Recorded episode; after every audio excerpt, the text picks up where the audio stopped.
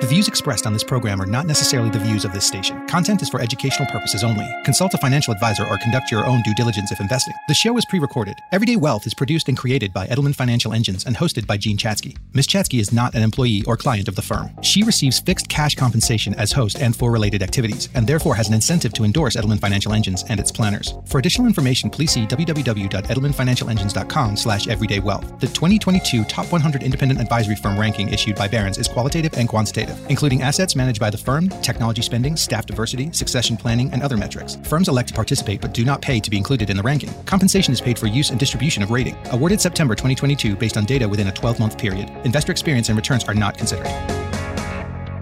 At the intersection of life and money, this is Edelman Financial Engine's Everyday Wealth with personal finance expert Jean Chatzky. Edelman Financial Engines has been ranked by Barron's as the number one investment advisor in the country. Now, here's Jean Chatzky. Hi, everyone. I'm Jean Chatzky. Thanks so much for joining me today on Everyday Wealth. Believe it or not, there are some people who are cynical about investing. It's true. And there are quite a few of them who think, historical evidence notwithstanding, that the stock market is too dangerous a place to put your hard earned money. You have probably heard someone in your life say something like this before. The stock market is like a casino. It's like gambling. Are they right? Well, that depends on your approach.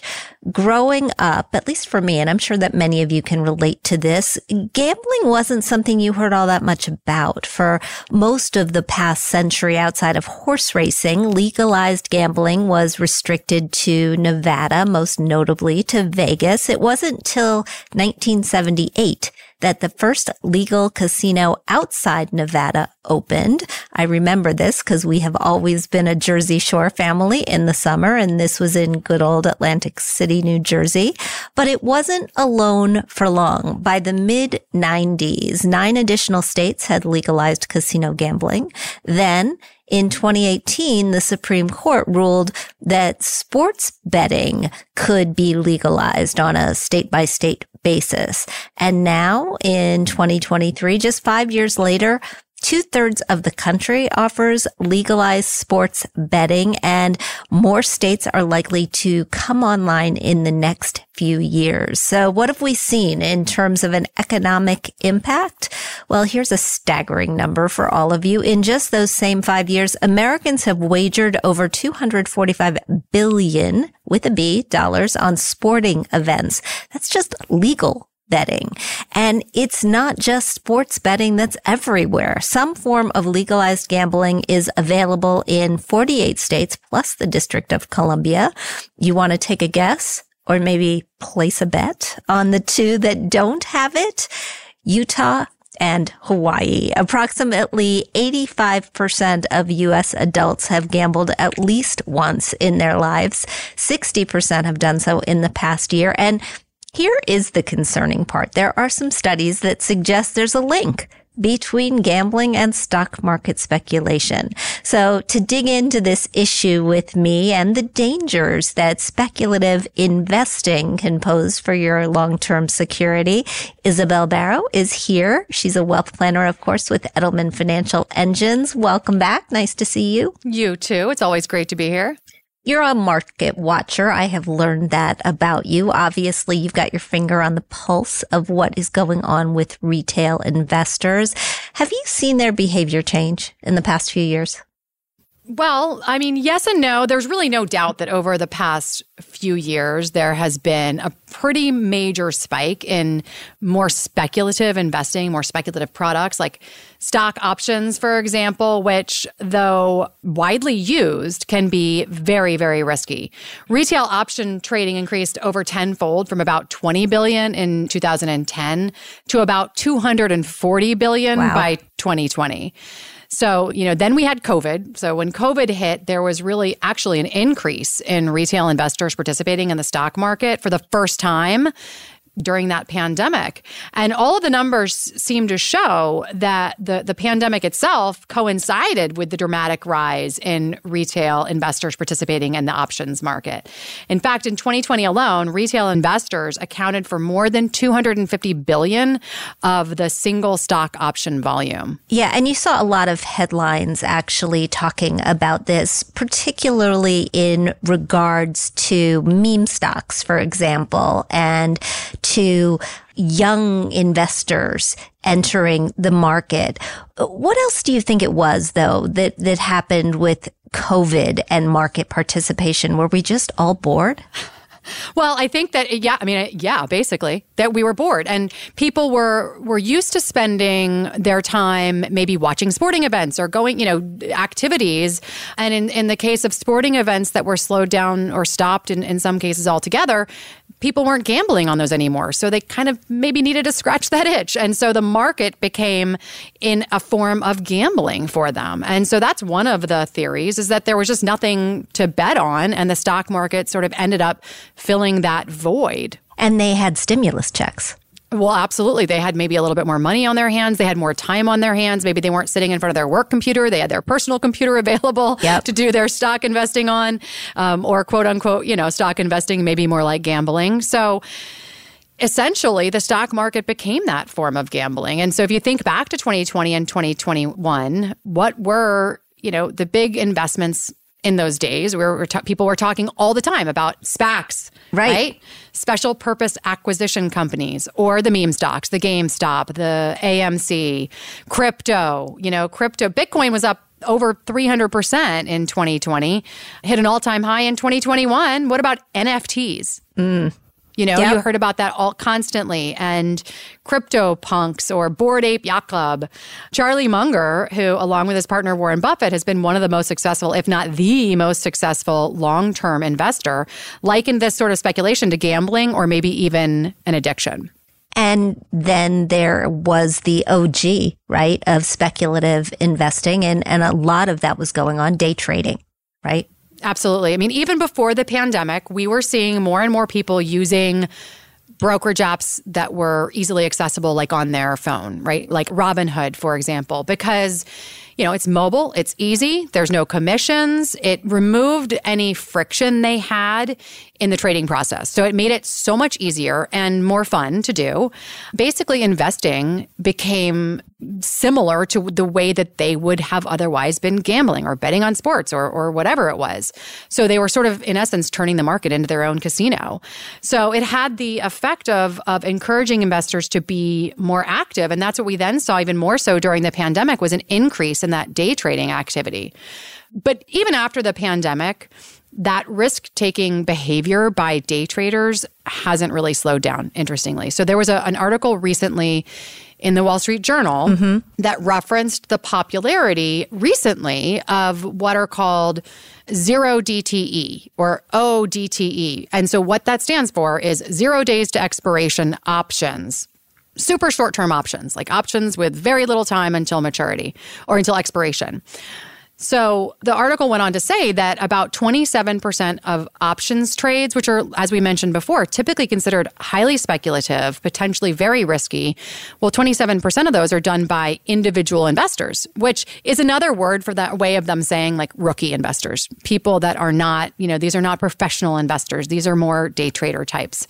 And they referenced an article from the London Business School that most options traders lose money and between November of 19 and June of 2021, that those losses might have been as high as 2.1 billion for options trades. I, I mean, it's amazing to me that this continues at the pace at which it continues because it's not the only research out there. There have been studies that show that 97% of day traders lose money. So for those of us who are not playing in these waters, and who are concerned with our long-term financial security. How does all of this speculation that's happening around us impact that?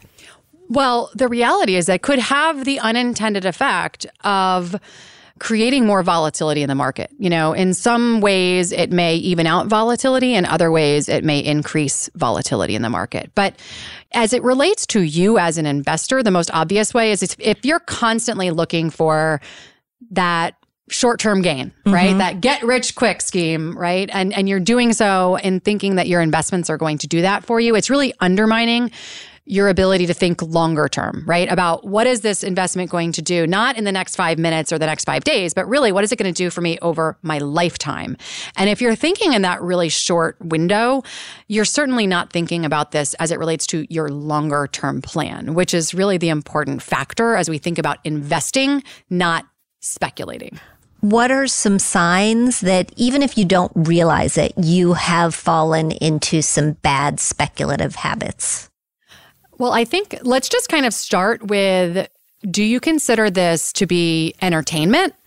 and something that you are doing, you know, for fun in your free time? Or is this something that you're looking at from a longer term perspective, thinking about it with reasonable expectations of long term returns? And so when I say reasonable, I mean, you know, five to 7% returns over the long term. Or are you constantly thinking about this as I want to beat the market, you know, or I'm trying to exceed returns of some multiplier, right? Another is, you know, if you're utilizing money that would otherwise be your cash reserve, right? Mm-hmm. Your emergency fund, and you're saying, well, but I'm going to take this and I'm going to double it, right? It's like, why not just buy a lottery ticket? I mean, it's, you're taking similar amounts of risk if you don't have an asset allocation strategy. So I think a lot of people that are day trading or a lot of people that are investors or, or gamblers or speculators that are day trading, they're not thinking about their overall asset allocation strategy meaning they're not you're not thinking about well am i buying the right proportion of large cap mid cap small cap stocks and then international and, and fixed income and et cetera et cetera? Or are they just sort of looking at the investment in and of itself and hoping that that investment will outperform everything else? So you know having an asset allocation strategy is an investment strategy right? And that is separate from a speculative strategy so I think another sign that you might be more of a speculator than an investor is if you have a lot of your net worth tied up in concentrated stock positions. So, do you have just a handful of stocks or maybe a dozen and that's it, right? Those are concentrated positions. So, that is maybe akin more to speculating than it is to investing because in order to invest for the long term, you've got to be really diversified. Yeah. Extensively diversified. Are you trading every day? That's a bad sign. You know, are you always worried about your portfolio? Do you have goals that are not based on a financial plan, but rather just returns at the end of the day? Those could all be signs that your so-called investing is really more like gambling. I've got one more to add to your list. If you have taken a ticker and you've made it your home screen, right? I mean, if you're just checking all the time to see how you're doing, that is causing your blood to boil a little bit too much. And I think that's dangerous as well. Um, great list. Isabel, thanks so much for filling us in. And we've talked, Isabel, about the dangers of speculation. Now let's just juxtapose that with how you and your colleagues at Edelman Financial Engines help put your clients on a solid financial foundation. And to do that, let's bring in another one of your colleagues, Dr. Wei Hu. He is Vice President of Financial Research for Edelman Financial Engines. Wei, always great to have you back. Great to be here, Jean. So you heard Isabel talk about some of the stats around gambling and around speculation. Are they bothersome to you, disconcerting in any way? Yeah, all of the above. So, um, you know, this is sort of a part of human beings, right? So, you know, people are, they come to the world with different levels of financial education. That's one thing, but there's also emotion involved. So even the smartest people fall victim to gambling or speculative habits when it comes to investing. So people shouldn't feel ashamed that they fall into these traps. So it's very natural. But the emotion part is, it's a very tempting lure and we all feel it from time to time. And, you know, when you look at financial markets, if you look at the daily news, you see the market goes up or the market goes down and there's always an explanation for why it happened. Uh, after the fact. And so it seems like it's very predictable. And so people fall into this trap of feeling like, well, I could predict it too. It all makes sense. You know, I just need to educate myself and then I'll know which way the market's headed. And then they get into the trap of trying to predict the day to day movements of the markets. I have always been very struck by the fact that we report on the markets the very same way we report on sports. It feels like the same language. It feels like the same cadence. I have a theory that good sports journalists will also be good business journalists because it's kind of the same rat-a-tat way of writing. But when it comes right down to it, it's different. And sports seems a lot more predictive in a way that investing for the long term is just not that simple. Mm-hmm.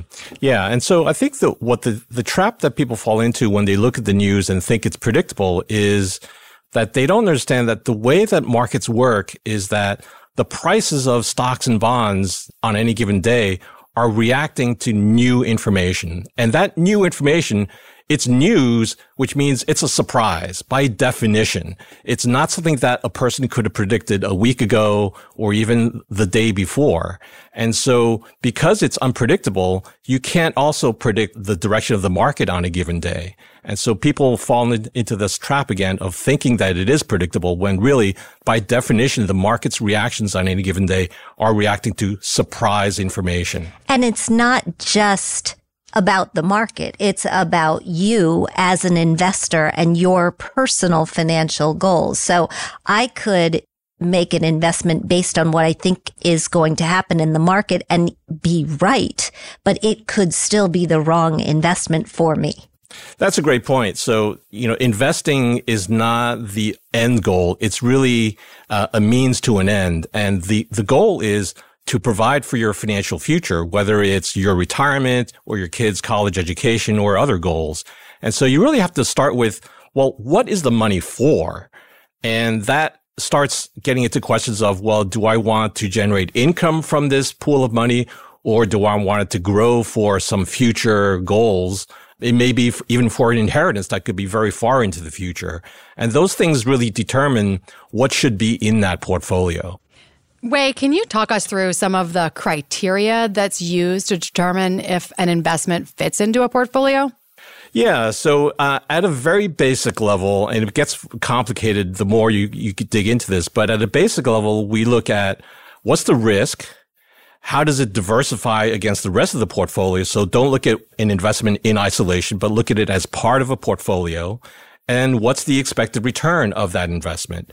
In some cases, for some investments, you might also have to worry about the liquidity of that investment. So for things like private equity or private debt, uh, you can't trade them from day to day and you have to match that with your time horizon. And the point you made about estimated expected return, we say estimated because we know past performance is no guarantee of future results. But this idea of an estimated expected return versus reasonable risk is where a lot of speculative types of investments fail the test. That's right. So there's there's probably a lot of examples we could talk about here, but let's take one for example, uh, currency futures. So with currency futures, they might meet some of the criteria like they diversify a portfolio because they don't move in tandem with regular stocks and bonds. And you might think that there is a reasonable risk associated with these, or you can control how much risk you take. But then the question is, well, what's the expected return of currency movements? So do you expect the euro versus the dollar to appreciate over the next five or 10 years? Why do you expect that to be the case? You know, we don't really think of currencies as necessarily having a long-term direction, right? So there's a, another example would be gold. Why do you expect gold to appreciate long term? There might be other reasons that people might hold gold, which may or may not really hold up when you look at the data. And then another example would be with commodities, other commodities, like uh, you look at the price of oil. Do you expect it to go up over time? It could, but it could also go down. So when you look at the technology innovations like fracking, it radically reduced the cost of drilling oil in what were difficult areas before that. And it reduced the U.S.'s reliance on oil imports, which is amazing to somebody who, who looked at this maybe 20 or 30 years ago. So the long-term direction of these things uh, as commodities doesn't meet that expected return test like stocks do. So when you look at stocks, for example, The reason you expect them to go up is because they're based on the earnings of American companies or even international companies. And as long as you expect a basket of those companies to make profits over the long term, then you can expect the prices of those stocks to generally go up. Let me ask you something. I think when many people hear us say the name Edelman Financial Engines, they think to themselves, what is this financial engine part? But it, it plays a role in the sort of portfolio construction that you do. And I, I think it would be helpful to just take us through it a little bit. Yeah. So what are the engines? So the engines are a way of making the investing problem more systematic and doing it on a scale that we can do it thousands of times. So, and that's what a car engine does. It allows you to do one repetitive thing over and over again, a very complex thing to move yourself at 60 miles an hour. But, and the engine can drive you hundreds of thousands of miles, right? So the portfolio problem is a complicated one because, you know, a minute ago I talked about risk, diversification, and expected return it quickly gets more complicated when you look at individual elements of that. So when you talk about risk, you have to think about, well, what's the source of risk? What asset classes is a given investment coming from uh, or investing in? And then what's the specific risk of that investment above and beyond what asset classes it's invested in? That requires some modeling. And we use our engines to model that. But we also look at on the expected return side, things like what's the expense of an investment? What's the manager track record of that investment? What are the tax implications of holding these investments? So there's a lot of data points that we look at and you know, other shops that don't use software engines could rely on individual portfolio managers to make these very complicated trade-offs. And really, it requires very complicated math to do all this. So what we're doing is we're analyzing more than 38,000 different investments. All of them can be unique. And we're looking at which ones make sense for different individual portfolios. So we're using our engines to make the math systematic, not based on our emotions on at a given time of day and do that repeatedly. So we're using our engines to create portfolios, many of them unique to one person to apply our consistent philosophy, but on a very personalized basis. I love how you explained it, Wei, because I, I feel like it gives our listeners really a look behind the curtain, right? To understand kind of what's going on behind our investment strategy. And it really ties into kind of the foundation of the four key points of our investment philosophy. And so what I like to tell clients is when the question is, what's the investment philosophy, right? What's your strategy at Edelman Financial Engines? I say, look, we start with extensive diversification and asset allocation that's based on their unique circumstances, their specific situation. And we don't time the market. We take a long term approach for their long term money. Then we rebalance as needed, not on a, a, time basis. It's not that we do it once a quarter. We do it when it's needed. So that rebalancing. And the last is that we use low cost funds within our portfolios whenever possible so that you're able to keep more of what you earn. And of course, we do this all with a potentially tax sensitive approach if needed, if warranted, right? Given your situation. So these investment management strategies become even more powerful when they're part of the integrated approach to wealth management. At Edelman Financial Engines, we combine things like your investment management strategies with looking at your retirement planning, your your tax planning, your estate planning long term, even insurance guidance, right? Long-term care planning for your overall comprehensive financial goals. Um, and and all of that of course is unique to you as an individual. So Isabel, if people are listening and thinking, uh, this sounds good, what's the next step? Well, to reach out to us, you know, either call at one eight three three PLAN EFE or you can go to our website at edelmanfinancialengines.com and ask to speak with a planner, you know, somebody either local to you or we have national planners. Um, but, you know, the first step is to reach out. There's no strings attached, you know, see if, see if what we do matches what help you're looking for. Thank you for that, Isabel Wei. Thanks for being here. It's always good to have you in studio. Always a pleasure. We are going to take a very quick break, everybody. When we come back, we'll bring on a special guest who's an expert on gaming and problem gambling. She's going to tell us a little bit more about the impact of legalized sports betting and gaming in general, as well as the warning signs that may indicate that somebody you know has a gambling problem. Stick with us. We'll be right back. Are you worried about the current volatility of the market, inflation rates, talk of a recession? Are you second guessing your investment decisions? What better time than now to ensure your finances are moving forward than by getting an expert second opinion from an Edelman Financial Engines planner? Whether you already have a planner or simply need a new perspective, they can help you manage your wealth plan to both weather the volatility of the market today and help you protect and preserve it over the long term. To schedule your complimentary wealth checkup today, call 833 PLAN EFE. That's 833 752 6333. Or visit their website at efewealthplanners.com. Put your uncertainties to rest once and for all. Schedule your complimentary wealth checkup right now.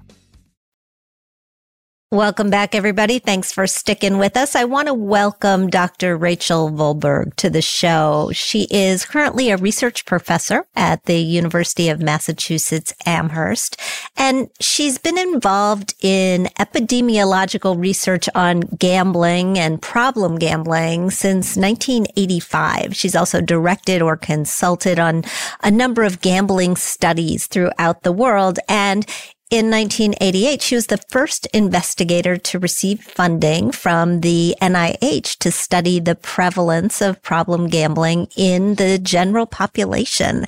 Dr. Volberg, welcome to the show. Thank you so much for being here. Thank you for having me. How big an issue is problem gambling in the United States? So, the proportion of people in the adult population who would meet diagnosis for a gambling disorder is about 1%. Um, my own view is that gambling problems affect about 2% of the adult population. And certainly that's what we found here in Massachusetts, where I live. Uh, there's another 8% of people who we deem to be at risk of developing a, a problem with their gambling. And of course, it's important to understand that each problem gambler affects a number of other people. We estimate between six and 10 other people. So, in fact, gambling harms can be quite widespread. What, what does it mean exactly to have a gambling problem? So, there's two components to a gambling problem. The first component is an individual sort of loses their ability to control their gambling involvement. So they get uh, very preoccupied with gambling. They chase their losses. They develop what we call withdrawal and tolerance, which is something that's more commonly understood with substance use and alcohol, but also relates to gambling problems. So there's that one element of loss of control. And the other important component is experiencing harms related to one's involvement in gambling. And that can range from personal health issues to relationship issues to certainly financial uh, difficulties, all the way out to affecting one's workplace or one's community. And and when you talk about that percentage of the population, I think you said six percent uh, that is at risk of developing a gambling problem. Who are those people? So those are people who are gambling at a level that is leading them to neglect other important areas of their life. So someone can be deeply involved in gambling and not experience a problem. But if someone is doing a lot of gambling, a lot of different types of gambling, is spending a lot of money as well as time, that can put them at risk for developing a gambling problem without actually tipping them over the edge. We talked a, a, lot at the top of the show about the spread of gambling in this country, how it's grown in the past few decades, legalized sports gambling and sports betting. How has the proliferation of gambling changed uh, both the industry, but also the landscape of problem gamblers? Uh, Well, so if you're talking about sports betting specifically, that expansion is actually rather new. Uh, it only started in the United States really in 2018 when the Professional and Amateur Sports Protection Act was overturned by the Supreme Court. And we uh, saw a large number of states jump into legalizing sports betting so that at this point there are over 40 states where sports betting is already operating. But if you're talking about sort of a longer term arc, which it sounds like you are, um, we've had a number of waves of gambling introduction in the United States.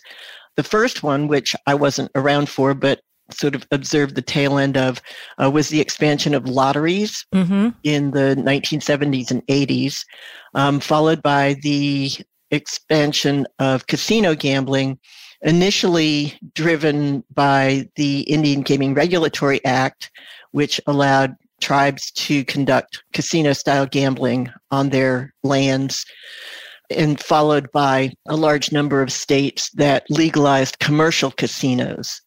So, you know, it depends on sort of what well, time period you're talking about. If we're talking about the spread over time of, of not just sports gambling, but all sorts of gambling, has the spread caused more problems for more people? So the short answer is yes, it has, but there's a, a bit of a misunderstanding about gambling availability and accessibility in relation to uh, the proportion of the population that has gambling problems. So it's widely assumed that um, the more you expand the types of gambling that are available to people, the higher the prevalence rate will go. And that, in fact, is not what we've seen. What we have seen historically in the United States is an expansion, for instance, of casino gambling, followed by a noticeable increase in the prevalence rate of problem gambling, followed by declines in gambling participation, followed by declines in problem gambling prevalence. So we've actually seen, you know, changes both up and down in the recent history in the United States. We talk a lot on this show about how you can't really control the economy, but you can try to control your own personal economy. And so in that vein, if you know somebody that you think has a gambling problem or you suspect you might have a gambling problem yourself, or you know that you do, what are the steps to take to get some help? There is help available for people with gambling problems, and that help can be very effective. So, the first thing that many people do, and I do this for other things, not because I have a gambling problem, but there's a lot in the way of self help resources. So you can look at the National Council's website and call their helpline. There are state helplines that you can call.